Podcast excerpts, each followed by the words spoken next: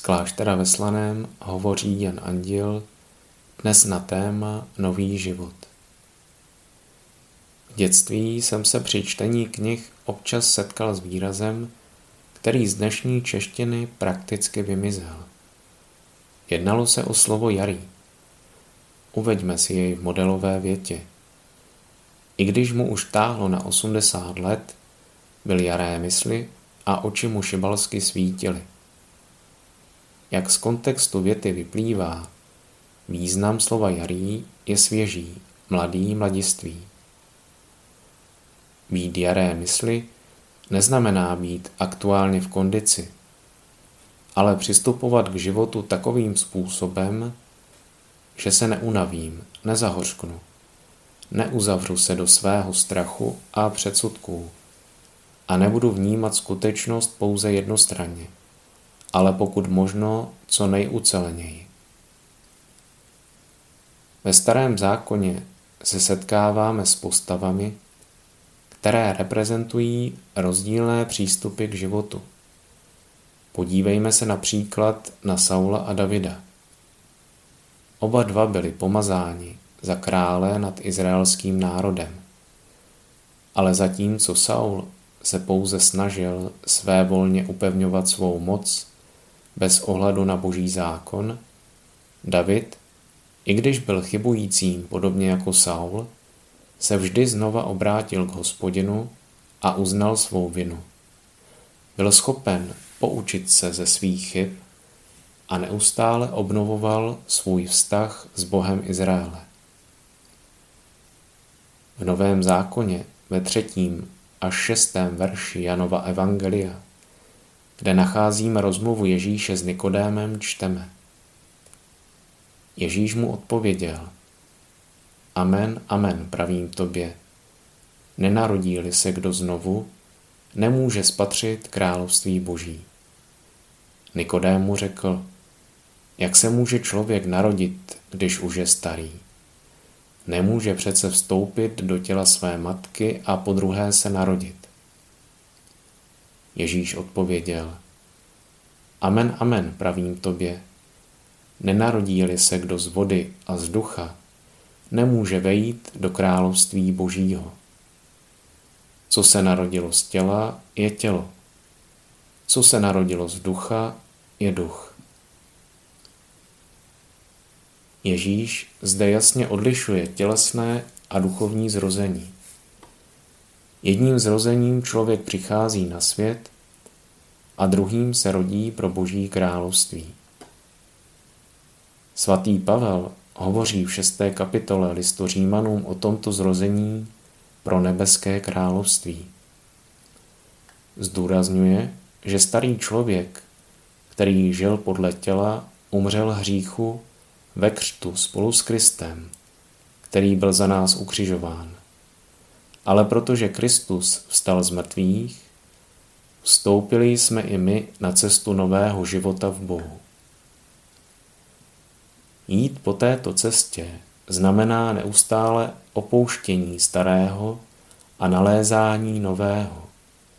Nepřetržité obracení se ke Kristu, prodlévání v jeho přítomnosti, které nás obnovuje a jakoby stále znovu rodí z ducha a tím usměrňuje naše kroky směrem k Božímu království. Pohlížíme pak na život, přírodu druhé, sebe a Boha, podobně jako dítě, pro které je vše neokoukané, úžasné, krásné a tajemné. Dítě má výhodu, že v sobě nemá léty nastřádanou bolest, opakovaná zklamání ve vztazích, či otupělost vůči kráse, kterou překryla rutina a starosti. Pohled dítěte na tento svět je svěží. Má důvěru v lidi kolem sebe. Je vůči nim otevřené a vnímá nevšední půvab věcí, které jej obklopují.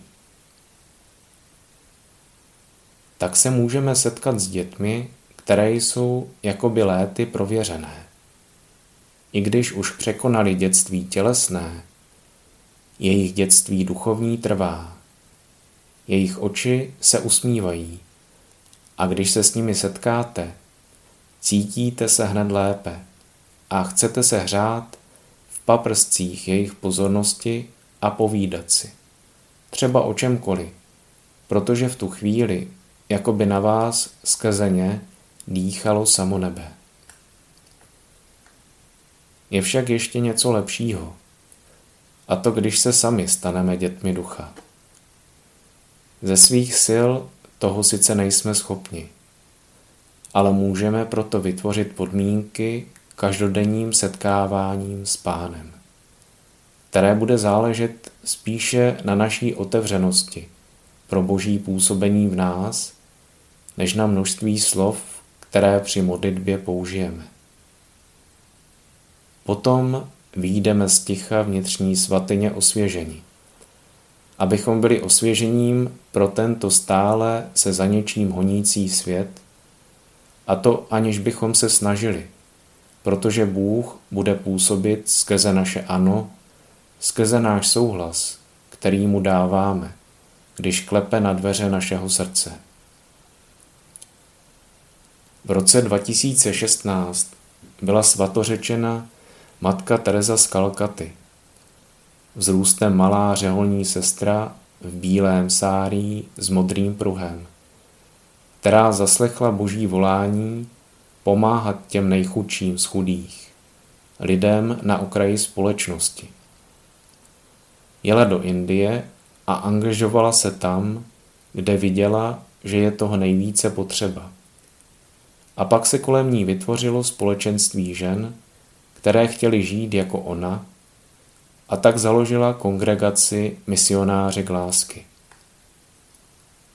Matka Teresa spolu se svými spolusestrami chodila do ulic a přinášela poselství a světlo lásky. Sama říkala, na začátku jsem si myslela, že musím obracet lidi na víru. Během času jsem se naučila, že mojí úlohou je milovat. A Bůh obrátí, koho chce. To je cená životní zkušenost, která nás vede k tomu, abychom pochopili, nakolik máme být aktivní a nakolik máme přenechat prostor Bohu. Když zasadí zahradník sazeničku, tak o ně pečuje a dává jí vše, aby mohla růst ale samotný vývoj rostliny může ovlivnit jen do určité míry. K duchovnímu dětství patří také schopnost umět vykonat, co je třeba, a další nechat na Bohu. Zbytečně se netrápit a nenamáhat pro věci, které nemohu ovlivnit. Práce s chudými jistě nebyla a není jednoduchá. Proto je na snadě otázka, odkud matka Teresa čerpala sílu pro každodenní nelehkou činnost. Odpovědí nám můžou být její slova. Ježíš na vás stále čeká v tichu. Setkávat se s Ježíšem v tichu je jiné vyjádření pro kontemplativní modlitbu která je o ním pramenem duchovní svěžesti, typickým pro duchovní dětství. Právě rovnováha mezi kontemplativní modlitbou a činností umožňuje bezděky vnášet do toho, co děláme, neviditelný odlesk věčnosti, který činí rozdíl mezi tím, zda je naše působení svěží, stále nové, a nezatížené minulostí nebo nikoli. Podcast u Ambonu pro vás připravuje Fortna. Každé pondělí a pátek na Fortna EU a na Spotify.